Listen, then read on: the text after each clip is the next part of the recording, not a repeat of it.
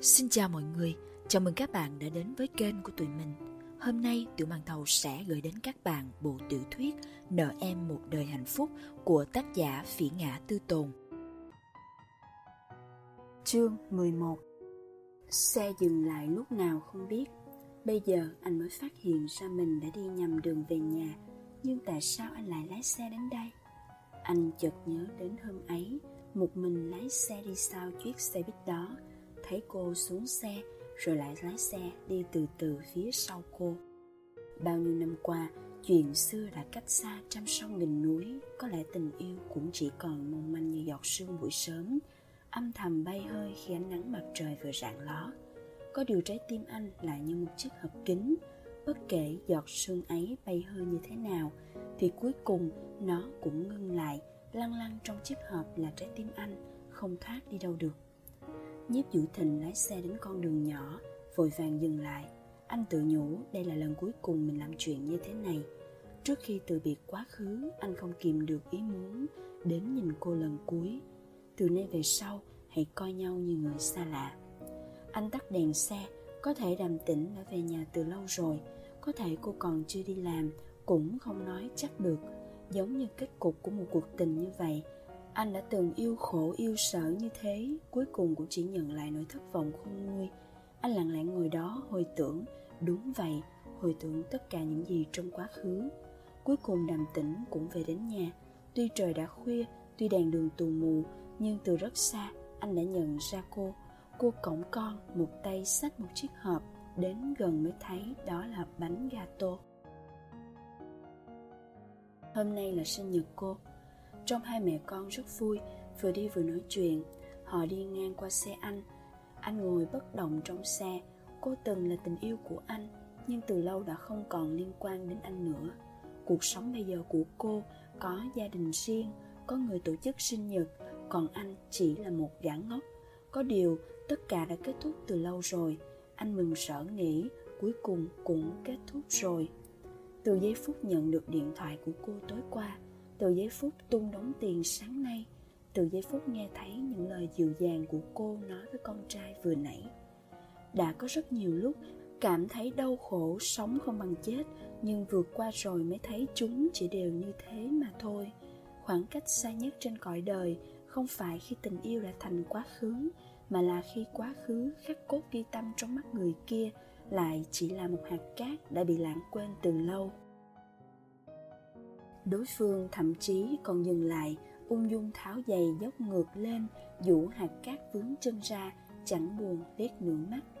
Nhiếp vũ thịnh bao nhiêu năm rồi, mày cũng nên quên đi thôi. Anh tự nhủ với lòng, chẳng những cần đi mua một chiếc di động mới, anh còn phải quyết tâm đổi số điện thoại khác nữa. Ngày hôm sau đàm tỉnh đi làm, quản lý đột nhiên gọi cô đến hỏi Hóa đơn bán hàng hôm qua đâu?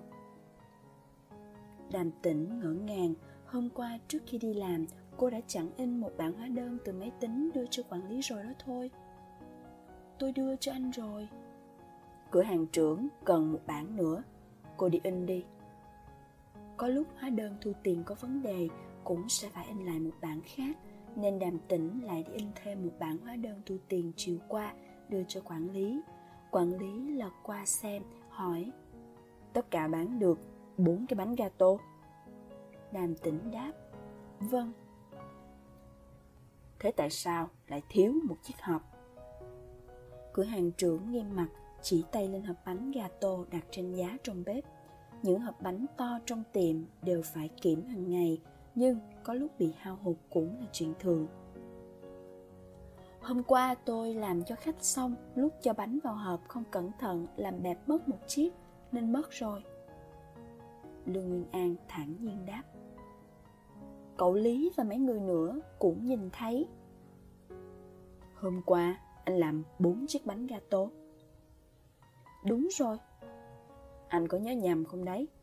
Cửa hàng trưởng hỏi bâng quơ. Có phải làm năm chiếc không? Đúng, bốn chiếc mà. Lương Nguyên An khăng khăng.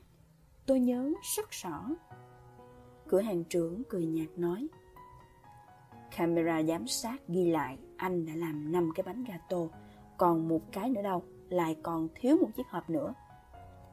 Đàm tĩnh tròn tròn mắt Cửa hàng họ không lớn Tất cả có hai camera giám sát Một cái đối diện quầy thu ngân Một cái phía trên tủ làm lạnh Cái phía trên tủ làm lạnh cơ bản có thể giám sát tình hình của cả cửa hàng Còn cái quầy thu ngân thì giống như camera ngân hàng Có thể nhìn rõ từng đồng mà nhân viên thu ngân nhận được Thế nhưng trong bếp không có camera, Thứ nhất là do bếp không lớn, Trên các giá chất đầy đồ đạc. Hơn nữa, lò nướng cũng ở trong đó, không có chỗ nào phù hợp để đặt camera cả.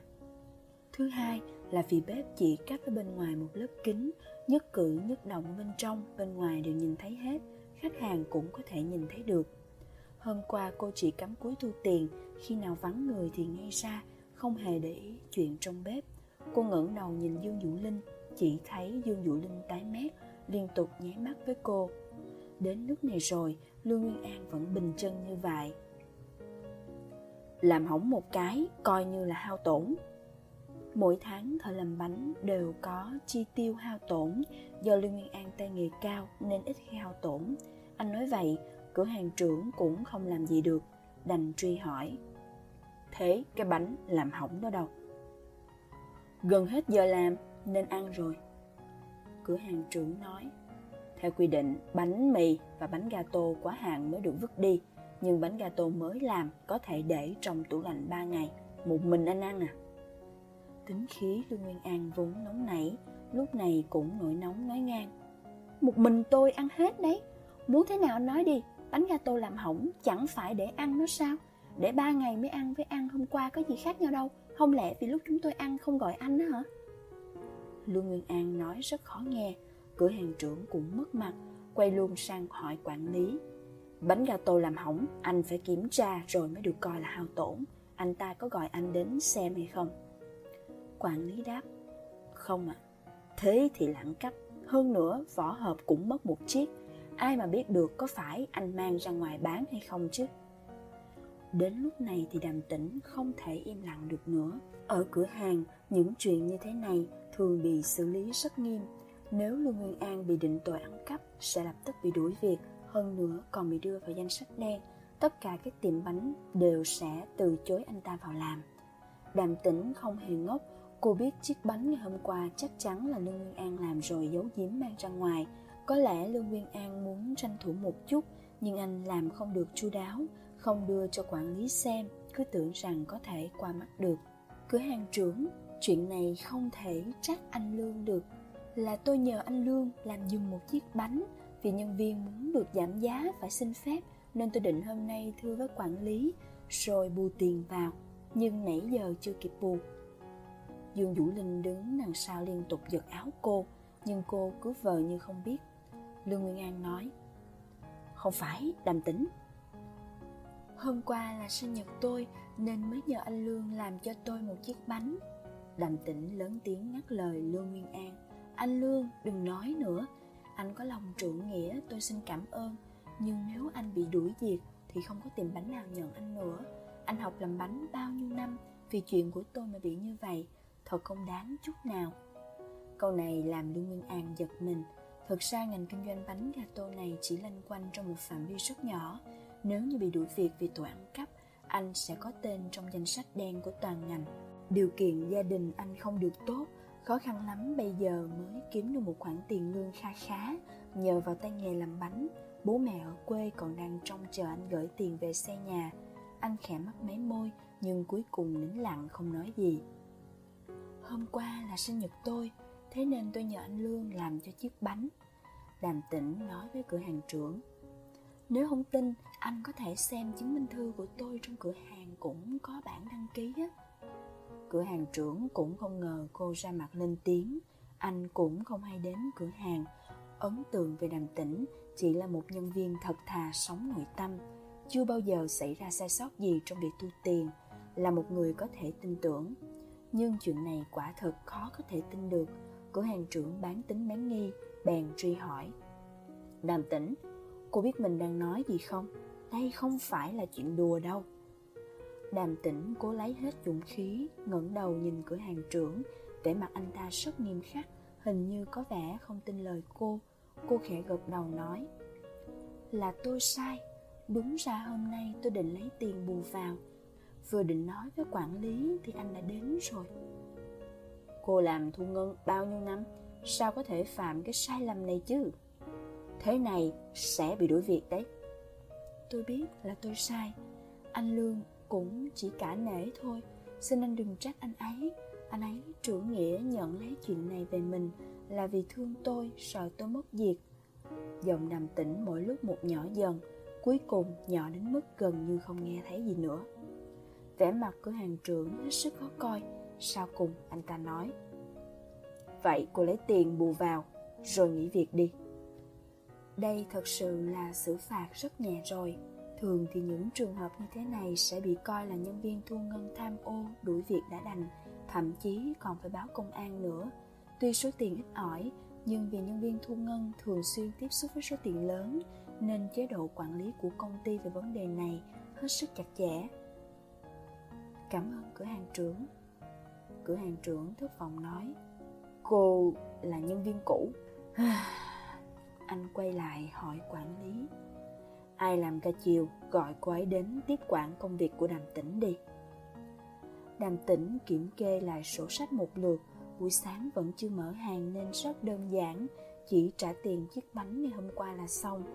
Tiền lương tháng này tất nhiên không thể trả vì coi như cô tự ý xin nghỉ. Vương Vũ Linh vừa giúp cô thu dọn vừa rưng rưng nước mắt như sắp khóc đến nơi.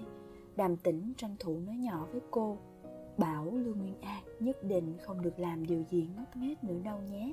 Con người Lưu Nguyên An sĩ diện, trong nghĩa khí, không chừng lại xông lên nói hết đầu đuôi cũng nên. Lưu Nguyên An không giống đàm tĩnh, anh là người sống nhờ vào tay nghề, nếu không làm được thợ, không làm được nếu không được làm thợ thì sẽ không làm được gì nữa cả.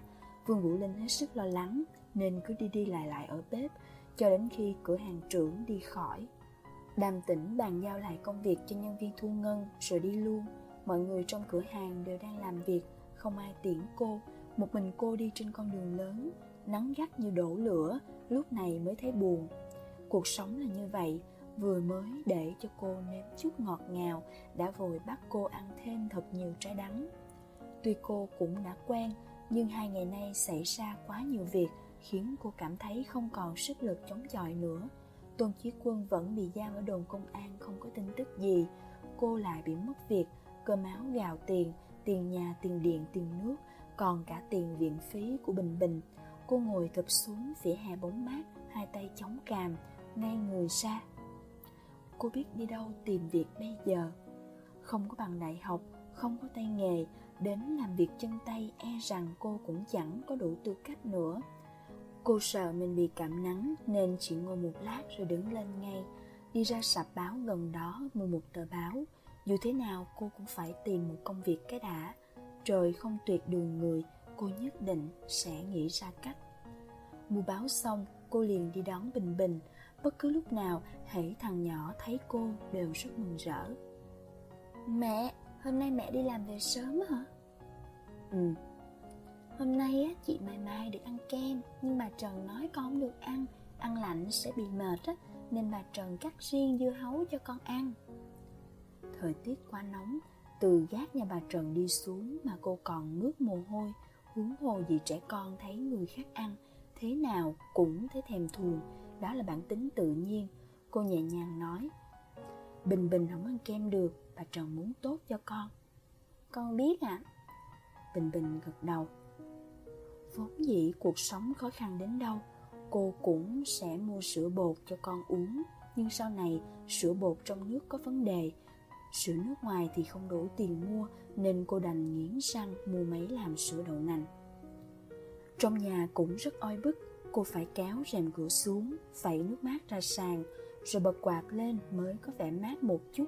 Bình Bình thấy cô dùng máy làm sữa đậu nành bèn hỏi Mẹ ơi, bả đậu nành có ngon không?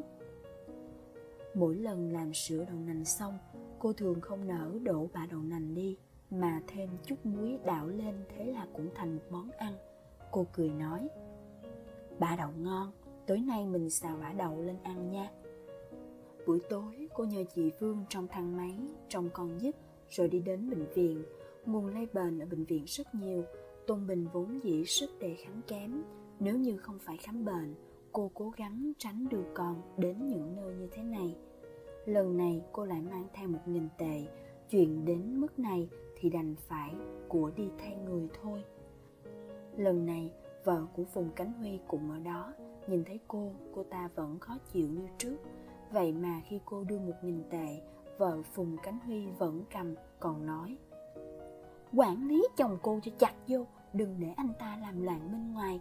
Lần này chúng tôi thuộc loại dễ tính đấy, nếu lần sau đánh người khác, liệu người ta có tha thứ cho cô không? Đàm tĩnh lý nhí nói Cảm ơn chị, tôi sẽ cố gắng khuyên anh ấy. Đều là đàn bà cả, cô cũng chẳng sung sướng gì. Vợ Phùng Cánh Huy nói Anh Phùng nhà tôi chỉ vô tình nói một câu thôi. Cô đừng để ý, lần này chúng tôi không kiện. Phía đồn công an chúng tôi sẽ chấp nhận hòa giải. Đàm tĩnh chợt thấy thấp thởm trong lòng, Nhưng không rõ đầu đuôi câu chuyện ra sao. Chỉ biết cảm ơn rối rít. Dọc đường về, cô thấy nhẹ nhõm như trút được gánh nặng. Lúc cô về đến nhà, Tôn Bình đã ngủ say ở chỗ chị Dương. Cô bế con lên, Dò dẫm bước vào phòng rồi đặt con lên giường. Một chút ánh sáng lọt qua khe cửa sổ, Chiếu vào đúng chiếc đĩa đựng hạt đậu trên bục cửa. Chút nước trong lòng đĩa ánh lên một tia sáng mong manh. Hạt đậu vẫn chưa một mầm, Nhưng đã phình to hơn trước rất nhiều. Đợi khi trời sáng, chắc hẳn mầm xanh sẽ nhú lên.